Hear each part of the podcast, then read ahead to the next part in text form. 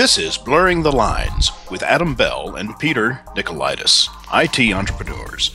Adam and Peter take on the topics of technology, business, life, and the pursuit of happiness and blur them together in the twenty-first century.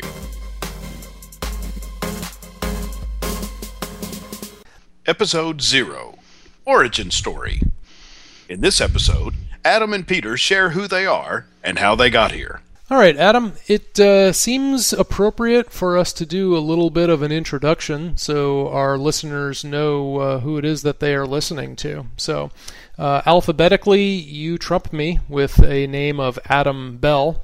I can't, I cannot compete with that. So why don't you go first and tell us a little bit about yourself? All right, well, I'll do that. Well, I am uh, married to my college sweetheart, and we... We just celebrated twenty years of knowing each other. We met on a, a friend of mine's birthday party, so it, it made it real easy to remember. But so we met our senior year in college, which was really cool. Um, I have two daughters that are twelve, and I have a fifteen-year-old. Well, she'll be fifteen April first, so I'm getting ready to face that terror of teaching her how to drive. Um, I am the president of Sublime Computer Services. We've been uh, doing I T support since two thousand eight, and uh, the majority of my time right now, I feel like I'm a, a taxi driver for my kids when I'm not uh, when I'm not running the company. And uh, you know, one of the reasons that I wanted to do uh, to get on board with podcasting is I'm an I T guy, and I get a lot from the internet. You know, Google is a verb for me. Um, I figure I'd like to I'd like to give some back. I mean, I do blogs and things like that, but I think uh, this is going to be a more active way for me to get back, or give back rather. Well, um, I graduated. Well, I grew up in Clarksville, Tennessee, but then I graduated from uh, Austin Peay State University. Go P! And um, I left. Well, I got a degree in Geographic Information Systems. I actually started out as an aerospace engineer uh, student, but then uh, the aerospace engineer or the the industry took a tank in nineteen ninety-two, so I I switched. switched into computer science and really got into the environmental stuff, geographic information systems, and, and went that route. Uh, the problem was when I got out, it was so new, G I S was so new, that I couldn't get a job. So I went to a, well, they wanted me to volunteer. There were a lot of jobs where I could volunteer. Uh, but I went with civil engineering and did some C A D drafting for a little while and handled their tech support until I could land a job as a firefighter at J C Bradford, which was a uh, as a financial institution uh, mainly down here in the southeast. Uh, they were a, a you know probably one of the most popular places to work just because it was such a good company. So if you ever find anybody that says they worked for J C Bradford, they're like, oh yeah, I love that place. You know, it's one of those places. But they got bought out by uh, Paine Webber and then U B S, and I took the severance package and started my own company. I started this uh, company called eNet Admin, doing the same thing uh, I'm doing now, minus the expertise and knowledge of how to run a business or anything else. Mm-hmm. And until my wife decided it was time to have kids, and then I was like, well, that's great. How are we going to do insurance? And I had no clue how I was going to do insurance then, and went to work for H C A. So that was a good, I mean, H C A was a decent company, but it was a it was it was way too restricting for me as far as actually getting things done. It just didn't fit me. I, I like to make a decision and do it, not make a decision and then ask the committee and mm. get an approval mm-hmm. weeks later. Mm-hmm. But then I went back to work for a company called Avondale Partners, and Avondale was a group of people from J C Bradford who started started another company, and they wanted to recreate the culture that we had at J C Bradford.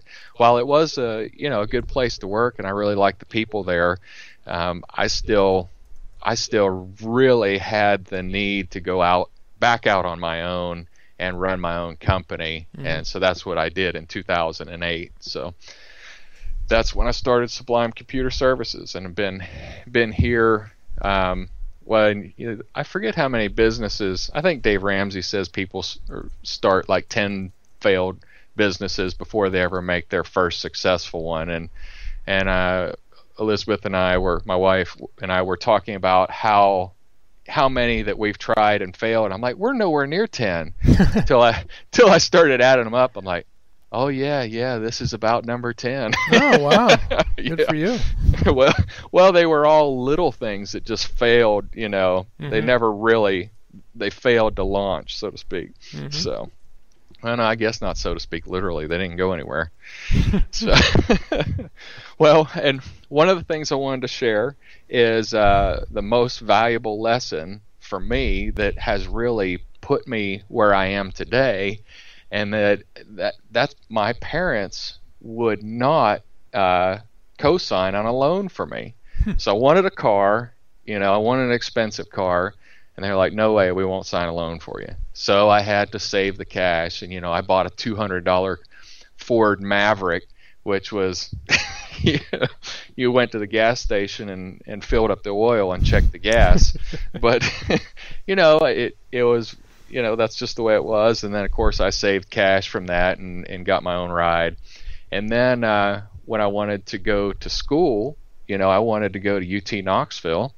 And I told my parents, I'm like, okay, I need I need your signature on the student loans as a uh, co-signer. They're like, no way. I won't do it. And I was like, come on, I, I mean, this is school. This is this is your duty as parents. You know, you're supposed to help me with this. I said, well, we'll tell you what we'll do.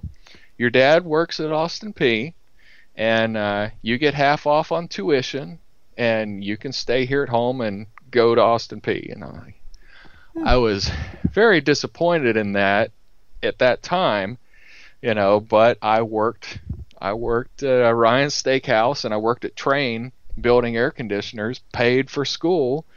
And when I got when I graduated in ninety-seven, I didn't have a car note, I didn't have a school note. I was like, mm-hmm. and you know, and it just kind of carried over. You know, I was I was Dave I was doing the Dave Ramsey plan before it was cool. And uh, so by the time I met my wife, you know, we were we were kind of on the same track because her school was paid for as well. When we got married, I took a pay cut to go work for the engineering firm from Trane, where I was making seventeen dollars an hour as a college student. You know, that's that was good money to leave. Back in the day. Back in the day.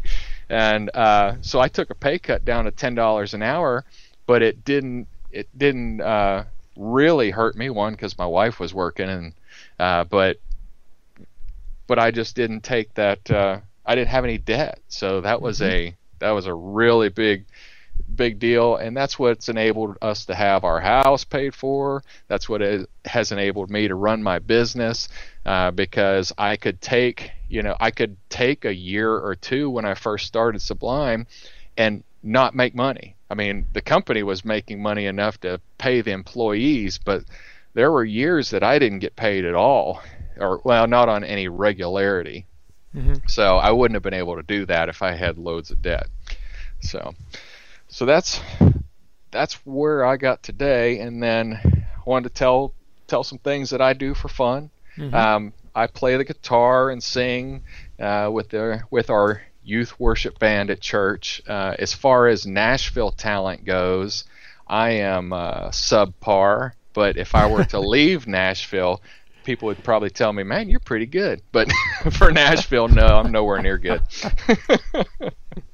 uh, I do I do a lot of photography. Um, I primarily like to uh, take pictures while hiking. So there in Tennessee, we've got a lot of we got a lot of uh, little mountains and pocket valleys and all along the uh, Smokies. So, so all along the plateau, it's a good place to hike, and there's a lot of waterfalls, and so I just I love to take a lot of pictures along there.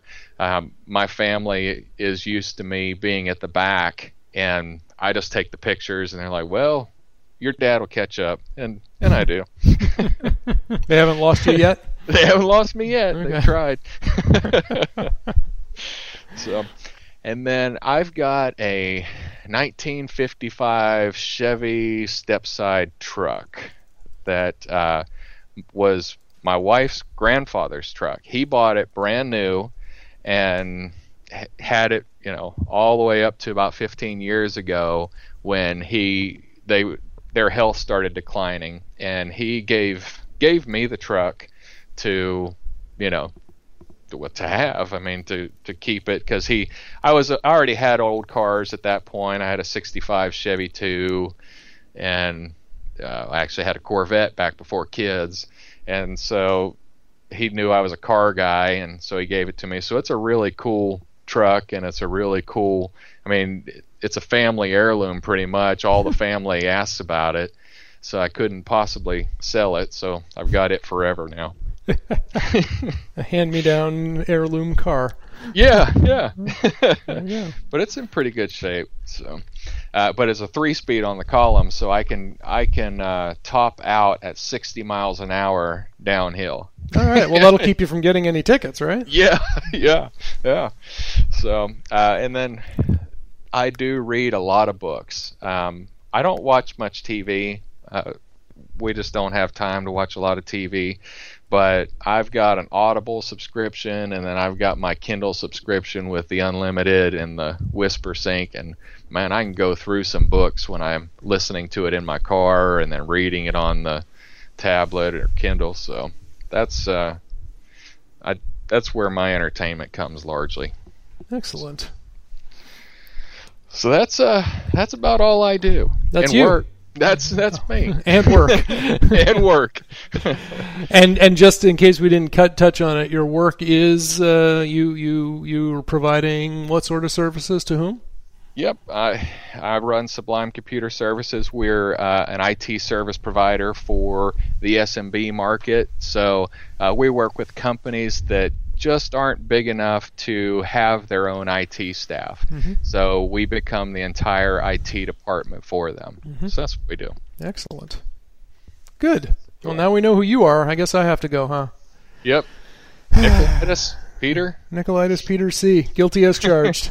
so so uh, where am I now? Well, uh, I am living uh, right now just outside of Boston. And uh, moved here in two thousand twelve. Um, as for how I got here, I uh, I was born in in, in a big city. Uh, and some people refer to it as a big apple. Um, but uh, when I was very young, my folks thought that that was not uh, the best place to raise a kid. Um, this was back in the you know the days when you didn't walk through Times Square at night because you would get mugged, kind of thing. So. Oh. Um, so when I was just two years old, they moved uh, us up to a sleepy little town called Bethel, Vermont, population two thousand, and uh, that's where I grew up and spent most of my, my uh, life growing up there. Uh, went to the local technical college and then uh, went on, started pursuing a four-year degree in computer science at Clarkson University, and uh, I was told that that was arguably and probably the only technical uh, college that I could have found that was colder than the one that I was already at. And I said, oh, great, I sure know how to pick them. so, um, so there, um, that was an interesting semester. I only spent one semester at Clarkson. Uh, halfway through, I was put on academic probation. Things were not going well. Um, I was questioning everything. I didn't know if I liked what I was studying. I didn't know if that's what I wanted to do for a career moving forward. Had a lot of questions. Um, managed to turn things around. Did make Dean's List before I left there. So, nice. uh, you know, had a one hell of a boomerang come back. Um, but I decided, since I was conflicted enough about it, that I would take a little bit of time off to f- try to figure out exactly what I wanted to do before I dropped another, I don't know how much it was, like twenty thousand dollars a semester or whatnot. And um, while I was hanging out again in my hometown, taking a couple of classes here and there, Uh, I got a call from the local vocational school, and they said, we need a substitute teacher because uh, we were having trouble. Uh, the union was uh, locked in uh, negotiations, and they weren't making much progress. And the uh, person who was teaching their computer technology said, you know what? Uh, I've had enough. I'm just going to retire now. And so he quit a year early, like two or three weeks into the semester. Oh, nice. So I said, uh, yeah, I can, you know, sure, side job, no problem. I talked to the uh, my college professors, and they're like, yeah, you can, look, we'll give you the lessons. You can make up the work in the evening, no problem. Don't worry about it. Sure, take the job. Money, will, money and experience will be great for you. So I said, okay, good. I took it. Two days later, the director approached me and said, would you like to apply for the full-time permanent position? And I said, can I even do that? I mean, you know, I'm I'm not a licensed teacher or anything, but um, but the way uh, vocational works is if you have two years of professional experience and a two-year degree, those add up to the equivalent of a four-year degree. Nice. And I happened to have two associate degrees because before I went on to Clarkson, I did rack up a couple of associates in uh, engineering. And uh, that combined with my work experience at the time was enough to qualify me for the job. So I was like, sure, why not? So with that, I uh, suddenly became a teacher.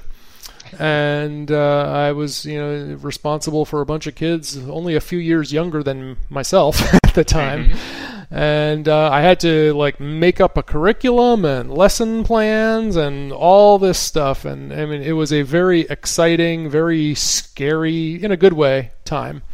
Uh, so uh, I I learned. I, I I'm sure that I learned a lot more than those kids did uh, in this job. So I did that uh, for a couple of years, and then I you know just really wasn't enjoying it because even even though I was only there two years. It was so repetitive that the the cycle got really old really fast for me. And uh, right around that time, a friend of mine who was working just up the hill at my alma, alma mater at the, the tech school said, hey, just so you know, I'm leaving and there's going to be a vacancy here. So if you wanted to move up, at least physically, you know, uh, there's going to be a, a, a an opening up here. So I said, hmm, that's interesting. So I dropped an email to some of my contacts back at Vermont Tech, and they said, yeah, we do have an opening. Wow, you should really apply for it. So I did. And out of all the applicants, I just blew them away, and I became the network administrator. So um, suddenly I'm on, you know, responsible for uh, the, their network, and this was running an old Novell NetWare system. And nice. If anybody who's a techie, that that will mean a lot to you. And uh, anybody who is not a techie, you've probably never heard of Novell or NetWare, so that ought to tell you something too. um, so uh, I ran that system for a while and um, really had some issues with my boss. Um, and, you know, I was young. I was kind of rebellious. Just wasn't fitting. So after a couple of years of that, I said, you know, maybe I should bow out of this position too. And I sort of started to establish, it seemed like I was establishing a pattern of, you know, hanging out at a job for two years. And back then that was sort of borderline. But I mean, these days, if you're in a job for two years, that oh, you're, you're a long timer, you know? Yeah. So, um, I uh, decided to, uh, as I was doing this, I, I had been doing some work part-time along the way, and uh, I was starting to do these things called websites, because this was becoming a big thing back then. And, um, you know, so I was like running the network during the day and coding websites at night, and it got to a point where I said, I can maybe support myself, you know, as a part-time, you know, just, just with the workload that I had from clients that I had picked up. And just as I was about to take the plunge, I got a call from a friend of mine who said, hey, we're running a help desk for a division of Chase Manhattan Bank, and we need another tech. Would you like to help us out? So I said, sure. So I took that job, and I was a part-time help desk person, as well as, you know, running my own, you know, uh, part-time consulting uh Pro, uh, company. So I did that for a little bit, and then the next thing you know, I was getting gigs directly with Chase Manhattan down in Manhattan, and my contacts there led me to a contract with Marsh and McLennan. And uh, so that that was, you know, pretty cool. Things were starting to pick up, and, you know, I was working for Fortune ten companies down in Manhattan. And uh, as late as uh, late nineteen ninety-nine, early two thousand, I was in tri- Tower two of the World Trade Center. Oh, wow. Yeah. Um, so that contract eventually wound up, and, um, you know, I decided I dis- it was basically time to move back. So I came back to Vermont full time, and the the stress levels of working in downtown Manhattan and in Midtown were just insane. And I knew that something had to change, because every Friday when I would hop onto the um, the train, you know, I'd hop onto Amtrak to head back to Vermont. As soon as the train started pulling out of the station, I could just feel the tension kind of like melt off of my shoulders. Huh. And I just said, this can't be good. No. So, you know, I moved back from, you know, uh, eighty miles an hour all every day, all day, back to five miles an hour on a tractor in little old rural Vermont. And, um, you know, it was like, all right, well, it was familiar, so I was happier there. Um, but uh, something was just gnawing at me, and, you know, I didn't really know what it was. I, I wanted a change, but I was really afraid to make it. And a friend of mine, uh, right around that time, in early two thousands, right uh, uh, right after, or right before, I should say, the dot-com bubble, um, moved to Boston. And he said it one day. He says, I feel like a part of me dies every day I stay in this town. And I didn't want to admit it, but looking back, I felt the exact same way. And it took me about ten years to realize that I felt the exact same way. Um, so in two thousand, uh, two thousand three, I got married. Um... to the wrong woman. Stuck it out for about five years, mm, couldn't stand it anymore, and we'd agreed, you know, agreed that it was best to part ways. Um, it was an ugly divorce, and uh. um, that was one of the, uh, you, you wanted to know the most valuable lessons that I have learned. Uh, I, the cynical part of me could say don't ever get married, but certainly don't ever get married unless you are really, really, really, really, really sure you know what you're doing. and and I and I extrapolate that uh, to to apply to any partnership of any form. You know, if you are going to be on the hook for someone else's actions, just be damn certain that you're doing what you're doing before you do it. Mm-hmm. Um. So to, by by two thousand eight, that was all, you know, finally wrapped up, and um, I had read The four-Hour Workweek by Timothy Ferriss, and I embraced so many of the principles in that book um, because we had so much in common, and that I decided afterwards I needed to recharge, and I said, I'm going to take a trip abroad. I'm going to go, and I'm going to go to Costa Rica for a, a couple of months and just, you know, at this point, my business was, uh, I had enough employees that I could hand over the reins to them. And, um, you know, I was sure that things would be, well, I wasn't sure, but I was reasonably sure things would be okay in my absence. And uh, so I started learning Spanish for real. So I'd get ready and, you know, be able to speak the language down there. And at that point, my aunt and uh, her then fiance said, um, don't go to Costa Rica. You want to go to Brazil. And I was like, well, well okay, but why, I don't know anything about Brazil. I don't, I don't, I have been spending Spanish. They speak Portuguese. I don't know anything about this. Why, why would I do that?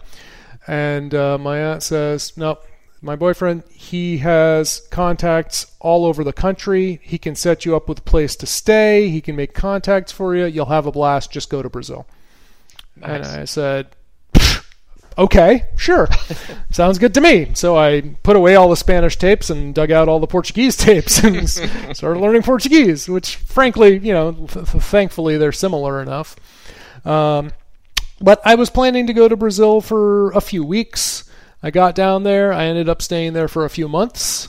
Mm-hmm. And uh, in that time, my business not only survived, it thrived while I was pretty much out of the way, um, managing via email, and uh, that was it. And things were just fine the whole time.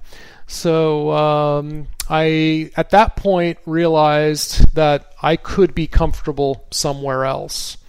And that's when I started thinking about leaving sleepy little, uh, you know, Vermont hometown.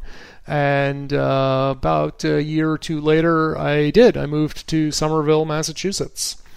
And uh, that was in two thousand twelve. So I moved down here. Um, in between, I should say, before uh, before I actually did that, I had learned my second most valuable lesson, which is one that I should have known, but sometimes I'm a slow learner, and that is never establish a product before establishing that there exists a market for said product. in, in my case, this was a coffee shop. I had an awesome, excellent little coffee shop in a sleepy, tiny little town of population two thousand, where most people just did not drink, you know, they didn't care for the atmosphere of a coffee shop. They didn't really care for coffee. Uh, they were pretty happy getting the swill that was, you know, s- dredged up down at the gas station down the street. And it just was not the appropriate place for a coffee shop. So I uh, sank a good chunk of money into that, and uh, after about a year and a half, realized I was never going to recoup my uh, my money, so I decided to lose that. And what I remember too is I, I took away from this was that there is power in affirmations. Um, I remember telling people when I was starting up the coffee shop that I had just lost X amount of money on my divorce, so I figured the next time I lose that much money, I'm going to do it on something I enjoy. I lost about a one percent difference on that coffee shop gig uh, from what I spent on the divorce. So, and I say lost, I should I should try to reframe that as I spent. You know, those were two very expensive lessons. Mm-hmm. But uh, there's power in those affirmations, you know. I, I was telling everybody, ah, the next time I blow this much money, I'm going to do it on something I like. Well, I liked my coffee shop, and I blew just about the same amount. So, wonderful. Um, anyway, so, uh, you know, I've learned a lot on that. Uh, those are my most valuable lessons. That and um, enjoy the work. You know, you really have to enjoy the work that you're doing. Otherwise, it's it's just going to be a chore. So on that note, um, what I like to do for fun uh, these days, I'd say probably the most fun I have in my extracurricular activity is it's a tie, uh, three-way tie between mountain biking, Krav Maga, and yoga. Um, I can't tell you which one is my favorite, but um, I, I like all three. Um, mountain biking, I, I do some of the, you know, Black Diamond downhill stuff. Uh, it's nice that I still have my place in Vermont for that because I'm uh, very close to uh, Killington ski area, and in the summertime they open up the lifts and let bikers go on them. So uh, that's a lot of fun. Krav Maga is uh, it's my other my fun passion. That's uh, the Israeli. It's it's Hebrew for contact combat, and it's the fighting system that's practiced by the Israeli Defense Forces. Uh, it's a very practical, no-nonsense um, street fighting, essentially. And uh, you have a question? No, no. Oh, okay, sorry. Couldn't, couldn't tell. Um, so I do that, you know, and um, and this was after I uh, I practiced uh, Aikido for nearly twenty years. Um, I decided I needed something a little uh, a little more practical, and um, so that led me to, to Krav Maga. And then yoga is what I do to put myself back together after all of my mountain biking and Krav Maga activities. Yeah, that's so. Kind of what I was thinking. Is the uh, you know the bicycle can be a little bit hard on you, but you know. Somebody punching you, and you're you've had some shoulder stuff, and you uh, yeah, have yoga to recover from all that. Exactly. Yeah. No, the bike itself isn't uh, isn't all that, that hard on me. It's it's falling off the bike and slamming into boulders. That's the that's the hard part. So, um, but but uh, where I live now, um, just outside of Boston, I'm about about a mile away from a really nice network of trails down here. So it's, you know, for living in a city, I've got access to some really nice terrain. So that's really cool. Um, But um, I consider myself a perpetual student, so I'm always learning something. Um, I don't do as much. I'm a slow reader, so I don't read a lot, but I love audiobooks, and I'm always listening to podcasts. Um, right now, I'm in the middle of pursuing my um, fifth professional uh, security certification. Just started that class a couple of weeks ago. Uh, nice. So I'm always always wanting to learn something new, and um, that's that's fun. Um, we also, in this town, Boston, we have a pretty decent music scene as well. Um, it's not uh, it's not the Nashville scene, uh, but uh, I've been to Nashville, I've been to New Orleans, and I live in Boston, so I've got an, an idea of what uh, cities with music scenes are supposed to be like, and I got to say that Boston holds its own pretty well. So, uh, so I like going out and listening to, uh, you know, to, to live music, and there's no shortage of that around here. And um, my latest novelty, uh, new thing that I just tried is uh, when my godson and my best friend gave me a beer brewing kit for Christmas. And uh, just a couple of weeks ago, I finished brewing my first batch, and uh, only then did I realize that that was something that you do too. Yeah. So I had no idea. So we'll talk about that on a future podcast. But uh, that's my uh, long-winded, uh, brief introduction. Yeah. Well, very good. Very interesting. And nowadays, I should I should say, too, um, I'm an I T security specialist. Um, like you, we work with smaller firms. Uh, we focus on security. Uh, we do provide some general I T services as well, but we have a heavy focus on security, security policy, firewalls, all the things that, you know, new smaller businesses should be doing to protect themselves from hackers, even if they don't think those threats apply to them, because they do. Yep. And well, and what's the name of your company? Paradigm, Paradigm Consulting. So. All right. There you go. And we've been in business. You said you you founded Sublime in uh, two thousand eight, right? That's correct. I got you beat there, because I uh, I incorporated Paradigm in nineteen ninety-eight. So uh, I don't know, man. I think I better fold this and spin up a few more businesses, because I am nowhere near ten, even with the coffee shop. So. Yeah. Well, you've just uh, created little mini companies within your company throughout the time. You just didn't know it. Oh, this is true. I, I did. I had the web hosting business, which I spun off, and then I bought back for a fraction of that. And uh, I um, I owned True Basic for a time, and that was the company that was founded by the original inventors of the BASIC programming language. Nice. Um, and then there, there was the coffee shop. So I've I've had a few. I'm still pretty f- short of ten, though. So like I said, I got I got to spin up a few more businesses. Yeah. To contact either us or our guests, visit blurring the lines podcast dot com. If you like what you're hearing, do us a solid and subscribe to our podcast, and leave us a five-star review in iTunes, Google Play Store, or wherever you found us.